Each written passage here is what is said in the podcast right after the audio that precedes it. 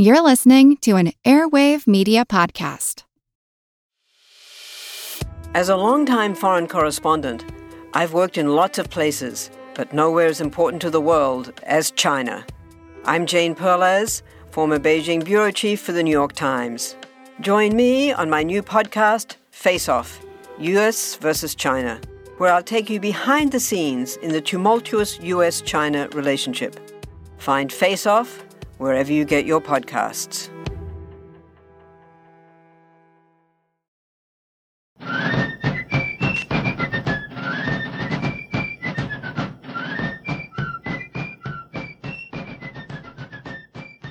Hello, and thank you for joining the American Revolution. This week, episode 236 Diplomatic Offensive. And when we last left the Continental Congress in episode 222, the delegates had received word that Spain had joined with France in the war against Britain.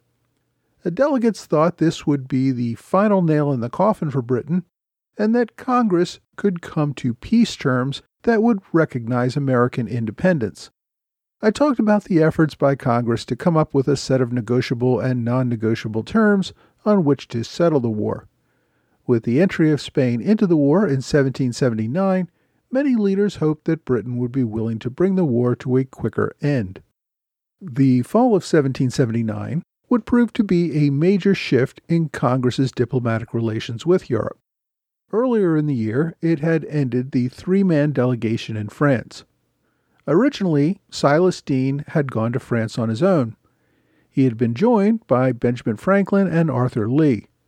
Eventually, Congress recalled Deane over false allegations made by Arthur Lee, and Congress sent John Adams as Deane's replacement.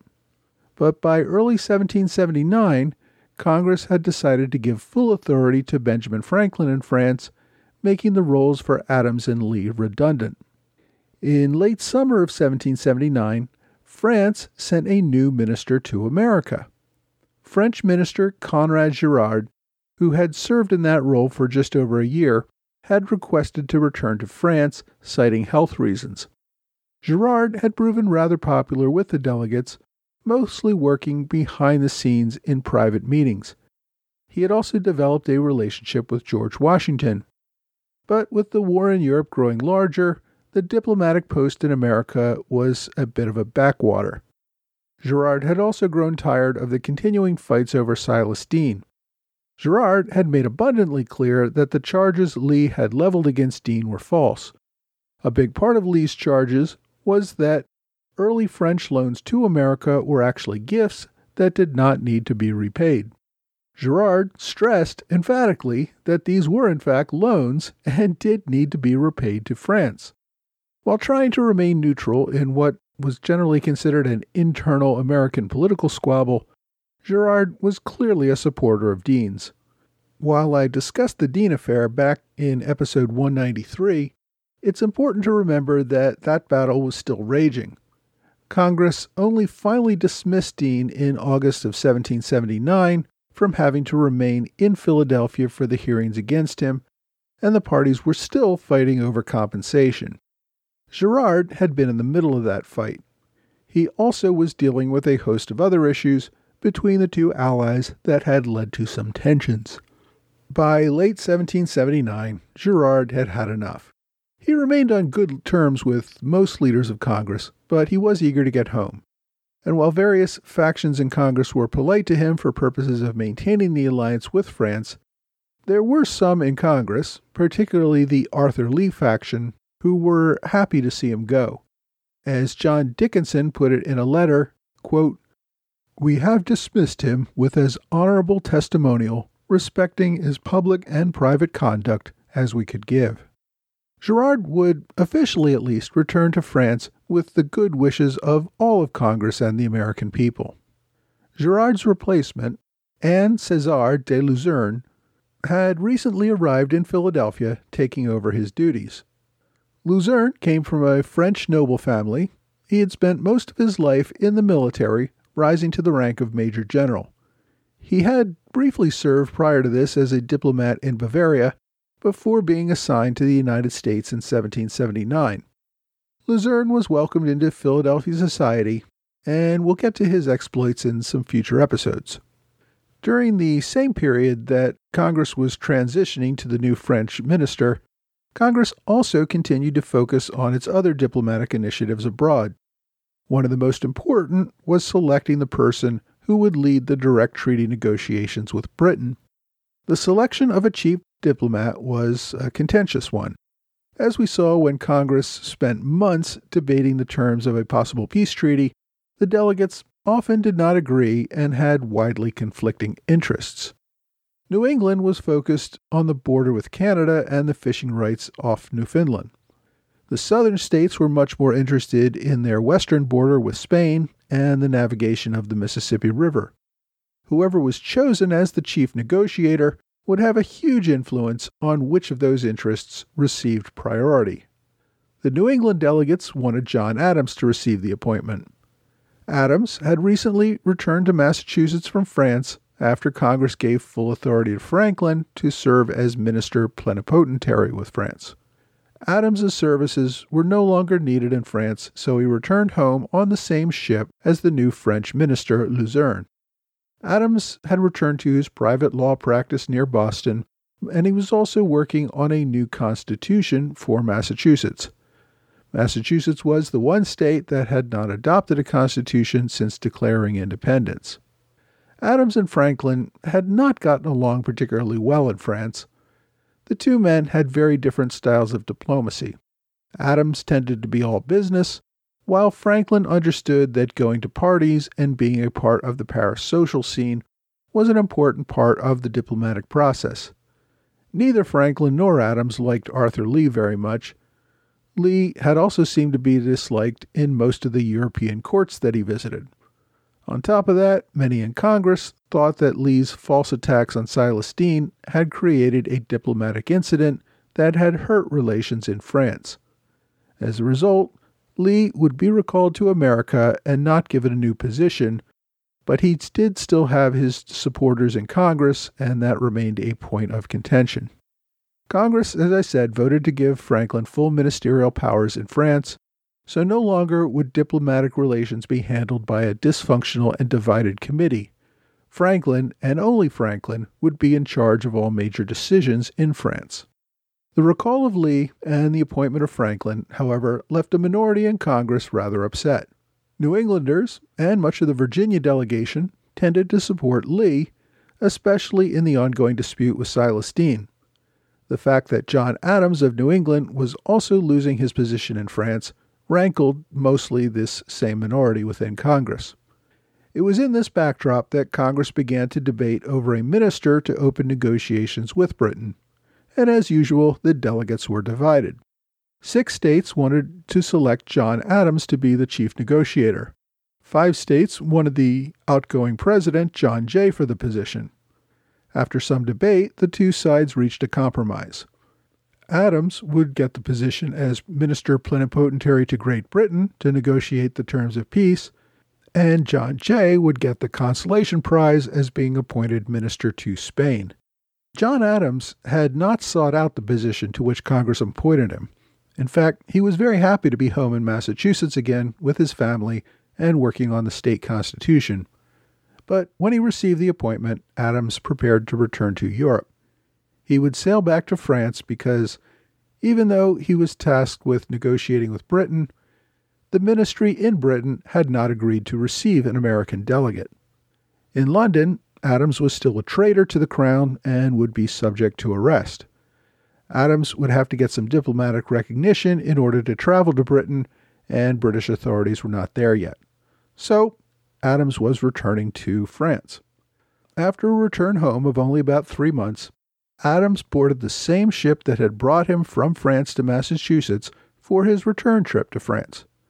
Adams never made it to Philadelphia during his time in America for these few months, but he had received written instructions from Congress and dutifully returned to diplomatic service, leaving from Boston for France. Adams's return journey to Europe proved rather difficult. They managed to avoid any British warships, but the vessel that had carried him, the Sensible, sprang a leak pretty early in the trip, only a few days after leaving port. The crew had to man two pumps day and night to keep the ship afloat. Even Adams's son, John Quincy, had to take a shift at the pumps in order to keep from sinking. Given the ship's condition, they would be in no position to put up a fight or escape a British warship. The captain opted to avoid any British contact by sailing further south to Spain rather than their intended destination of France. The ship arrived safely in late December 1779. From there, Adams, along with his two sons, John Quincy and Charles, his aides, and the rest of the delegation, had to ride on mules through rocky and treacherous terrain over the mountains that separate Spain and France. Finally, after arriving in France, the delegation was able to board coaches for the rest of the ride to Paris. Adams finally arrived in mid January 1780. During this same time, John Jay accepted his appointment as minister to Spain. As I said, Jay had planned to resign from Congress and return home to New York and resume private practice. Congress's decision to send him to Spain was met with mixed feelings. It would be a challenge, and being a minister would mean better pay than he would receive as a delegate to Congress, one of his reasons for resigning. But Jay had no diplomatic experience and was taking on a very difficult job. Spain still had not agreed to become an ally of the United States. Spain was allied with France, France was aligned with the United States, and all three of the countries were at war with Britain. That did not mean that Spain recognized American independence, because it did not. Spain and the U.S. fought a common enemy, but did not fight together. Spanish officers in America had instructions not to work directly with the American military. While Spain stood by its traditional ally, France, and certainly hoped to take advantage of the weakness of its traditional enemy, Britain, Spain was still reluctant to support an independent United States. Now, we can't forget, Spain was the largest colonizer in the Americas. Supporting a precedent for American colonies to break away from their mother country and declare independence would destroy Spain's economy. Further, an independent United States might inevitably push further west, threatening Spanish land west of the Mississippi River.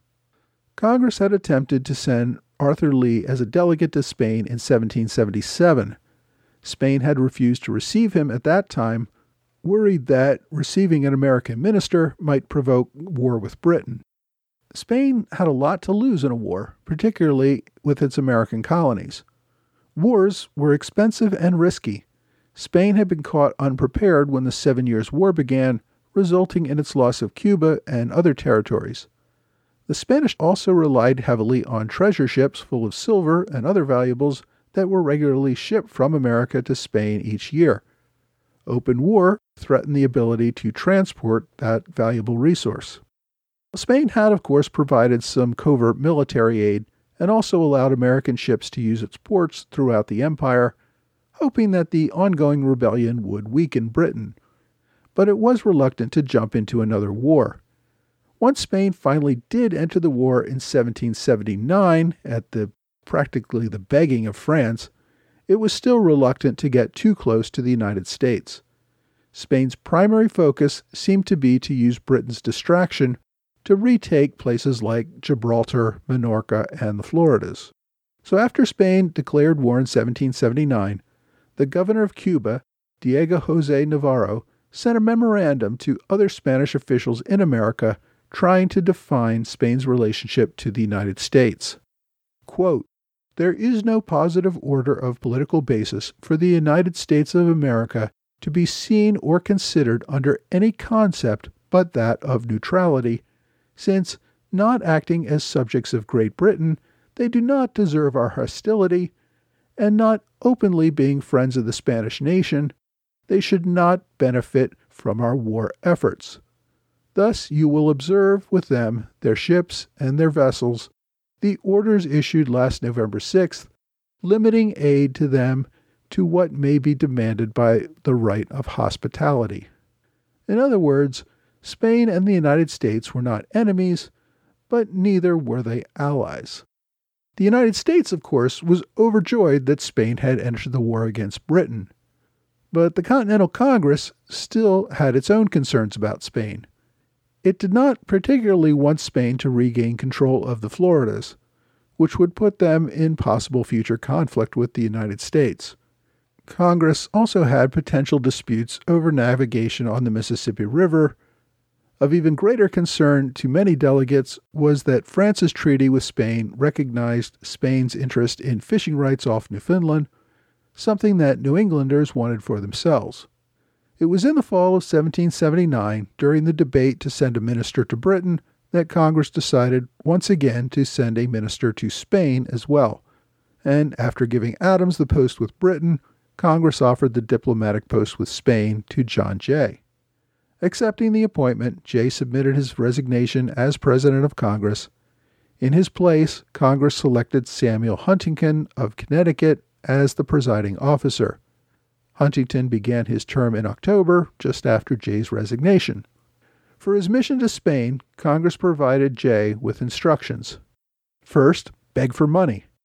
Congress hoped to get a loan of $5 million. The Congress also hoped to acquire a port in Spanish territory on the Mississippi River and full navigation rights of the river. More broadly, Jay was to attempt a commercial treaty with Spain similar to that which they already had with France, allowing trade between the two countries. Jay left for Europe only a couple weeks after his appointment. French Minister Gerard was returning to France, and Jay would accompany him. Gerard and Jay set sail for France aboard the Confederacy, a ship of the Continental Navy commanded by Captain Seth Harding. Jay's wife also accompanied him to Europe. The voyage did not get off to a good start. A storm hit the ship several days out, causing it to lose its main mast the damaged ship was able to make it to the French island of Martinique in the West Indies, where Jay and Gerard had to find new passage to France. The governor of Martinique provided them with space on a ship that was headed for France. Although they boarded it and crossed the Atlantic, in the end, the ship ended up sailing directly to Spain in order to avoid the British Navy. So Jay arrived in Cadiz in January of 1780. The court of King Carlos III refused to recognize Jay's credentials. The Spanish court did, however, permit him to remain in Spain and to meet with some key officials in the government unofficially. And I'll leave the details about Jay's years in Spain for a future episode, but Jay's career as a diplomat had begun. Meanwhile, Congress had one more important appointment to make that fall. In October 1779, Congress decided to send a delegate to the Netherlands. And they chose Henry Laurens to be their first American minister to that country. The Netherlands was another tricky diplomatic situation. The Dutch Republic, as it was known, was ruled by a group of nobility who essentially cooperated with one another on matters of national policy. In truth, by this time, the leaders of the local states, known as stadtholders, were all members of one noble family, the House of Orange, and by the 1770s, almost all the states were ruled by a single member of that family, William V.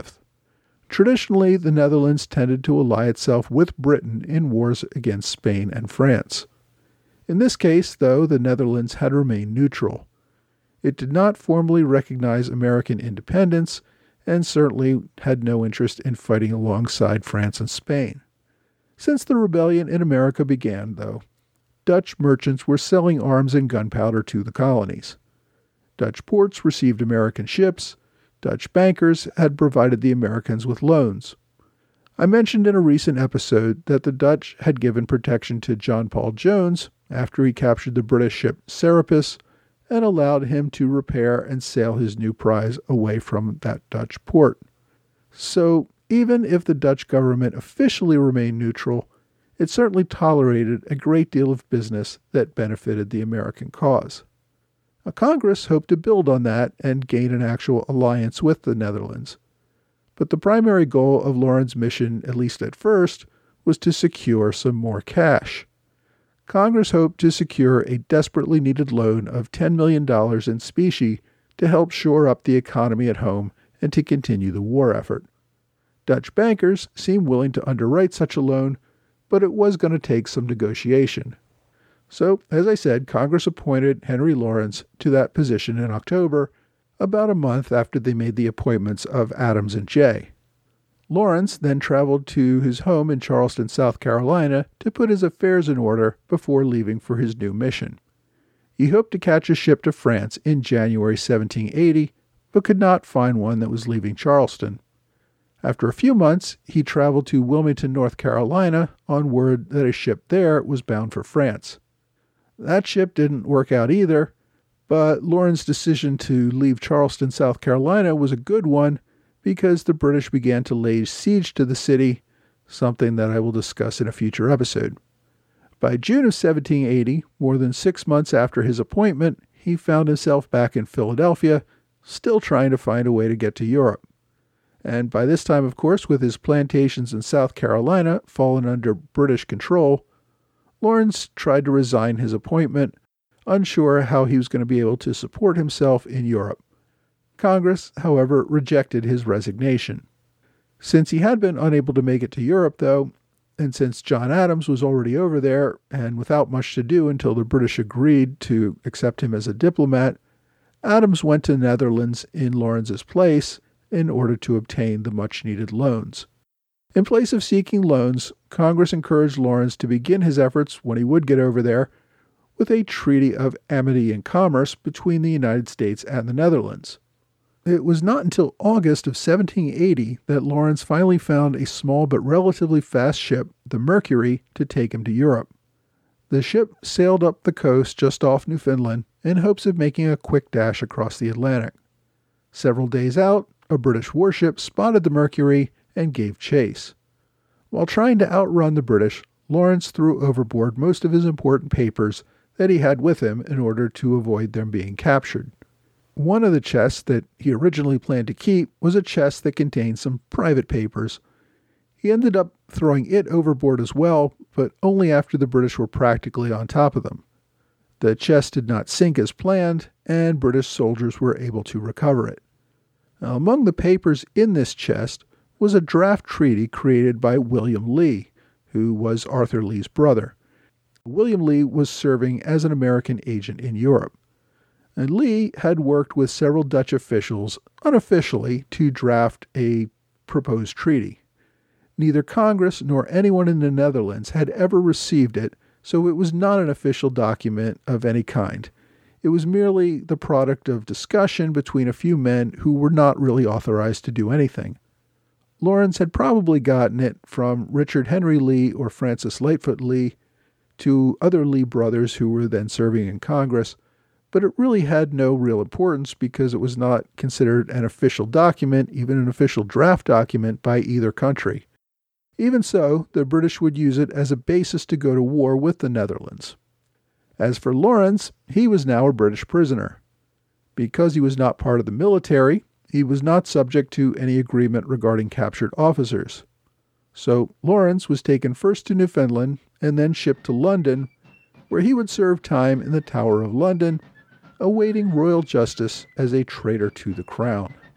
Next week, though, King George III attempts to rally flagging political support in London to continue the war against his rebellious colonies.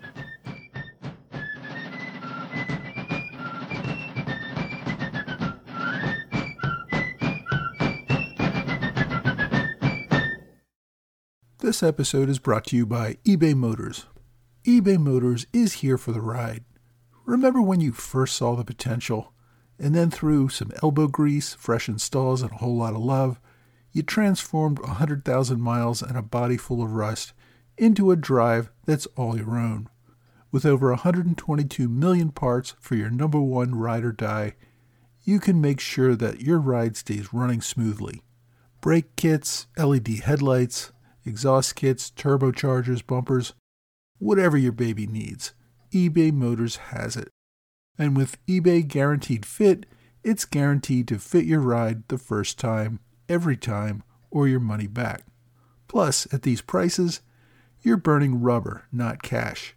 Keep your ride or die alive at ebaymotors.com. Eligible items only, exclusions apply. Hey, thanks for joining the American Revolution Podcast After Show. Thank you to my Patreon supporters in the Alexander Hamilton Club Trey Nance, George Davis, and George Hunter. Uh, normally, this is the time I would also thank Mike Hager for his support at the Robert Morris Circle, but I can no longer do that. For over three years, Mike has been a valued supporter of this podcast, first at the Privy Council level and then at the Robert Morris Circle, even going above and beyond the amount required for that level. This month, however, Mike joins the Alexander Hamilton Club as one of this podcast's top sponsors. There are only a very few people who have made the very generous pledge necessary for this top level, which helps to provide substantial support in helping me to keep this podcast freely available to all. I very much appreciate the support of everyone who contributes, but especially those who have the ability to make such a generous contribution. You really have helped to make this podcast available to all. I've heard a complaint or two about the fact that I thank these top contributors every single episode, which can sometimes maybe be a bit repetitive, but these are the people who really helped to underwrite this podcast, and I really couldn't keep it running without them. So I will continue to thank them on each and every episode. I would also like to say that a few contributors have asked me not to thank them by name or not mentioned that they upgraded their support, and of course I respect their wishes. But you know who you are, and I hope you know how grateful I am. Thanks also to Paul Wood and Benjamin Campen for one time gifts via PayPal. I very much appreciate everyone who can make a contribution to support this podcast, whether it's an ongoing pledge or a one time contribution. All that helps me keep this podcast free for those who cannot afford to help pitch in. I also wanted to mention that I am planning to attend the ninth annual conference of the American Revolution, which is going to take place in Williamsburg, Virginia on March 18th through the 20th of this year, 2022. I'm not speaking or anything, I'm just going as an attendee, but there are lots of great speakers and it should be a good time. So if anybody else out there can make it, I'd love to see you there. Go to americashistoryllc.com for more details on how you can register for the event. Uh, this week we covered the Continental Congress. We say goodbye to French Minister Gerard and hello to his replacement, Luzerne. Uh, Gerard would continue in government service upon his return to France. He served as royal praetor of Strasbourg Gerard would also serve in the Assembly of Notables in 1787. As the French Revolution began, he continued to serve in various roles before illness forced his permanent retirement in 1789, and he died a year later. Luzerne would remain as French minister in America throughout the remainder of the war, returning to France in 1784, where he remained in the king's favor and received a title of nobility. Luzerne would go on to serve as France's minister to Great Britain beginning in 1788 and remaining there during the early years of the French Revolution. He died while still serving in Britain in 1791. Also today we saw John Adams heading back to Britain, John Jay to Spain, and Ben Franklin getting complete control over diplomatic matters in France. We also see Henry Laurens try to get to the Netherlands, but not successfully, and ending up in the Tower of London. Congress understood all too well that the more pressure European powers put on Britain, the faster Britain would want to end the war with America. As we've also seen, Congress was desperate for money to continue the war and tried to reach out to any possible sources of financial assistance. That was the real purpose of sending diplomats to Europe. If you're interested in learning more about the French alliance with the U.S. during the Revolution, this week's book recommendation is The American Revolution and the French Alliance by William C. Stinchcombe. This is a close look at diplomatic relations between the two countries over the course of the war. The book itself is relatively short, just over 200 pages, not counting notes and index, but covers diplomatic issues quite well. The book itself is an older one, first published in 1969. The author, Stinchcombe, was a history professor at Syracuse University for many years. He died in 2014. You can find the book, The American Revolution and the French Alliance, available as a used book on Amazon. There is also a free copy for viewing on archive.org. My online recommendation is an ebook, also on archive.org, called Dispatches and Instructions of Conrad Alexander Gerard, 1778 to 1780, correspondence of the first French minister to the United States with the Comte de Vergennes. This book is a comprehensive English translation of French diplomatic correspondence during the war, and it gives a good view of things from the French perspective. This copy was published in 1939 and, as I said, is freely available on archive.org. My question this week asks Was the term HMS used to describe British Navy ships during the American Revolution? The initials HMS, meaning His Majesty's ship or Her Majesty's ship, depending on the monarch ruling at the time, is used to describe British naval vessels. It has been used for quite some time, but was probably not used during the American Revolution. I have occasionally employed that term on this podcast to describe such ships and to make clear to the modern audience that a ship did belong in the British Navy. However, Consistent with contemporary writings from the time, the earliest known use of the term dates back to 1789, about a decade after the Revolution. I have seen some arguments that the term goes back much earlier, possibly to the reign of Charles II, but I've not found any contemporary documents that use that term during that period. Typically, prior to the adoption of HMS, writers would simply use the name of the ship and assume that the reader would understand from context that it was a Navy ship. In some instances, 18th century writers used the abbreviation HBMS, which stands for His Britannic Majesty's ship. So, if you want to be authentic for the time, you would probably use HBMS, which dates back to at least 1707. If you have a question that you would like me to answer, please email me or reach out to me on Twitter, Facebook, or Quora.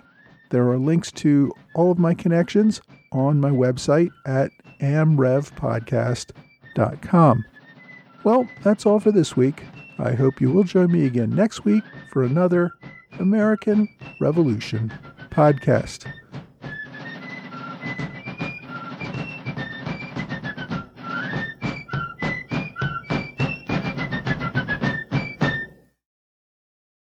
The French Revolution set Europe ablaze. It was an age of enlightenment and progress, but also of tyranny and oppression. It was an age of glory and an age of tragedy.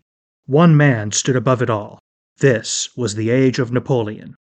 I'm Everett Rummage, host of the Age of Napoleon podcast. Join me as I examine the life and times of one of the most fascinating and enigmatic characters in modern history. Look for the Age of Napoleon wherever you find your podcasts.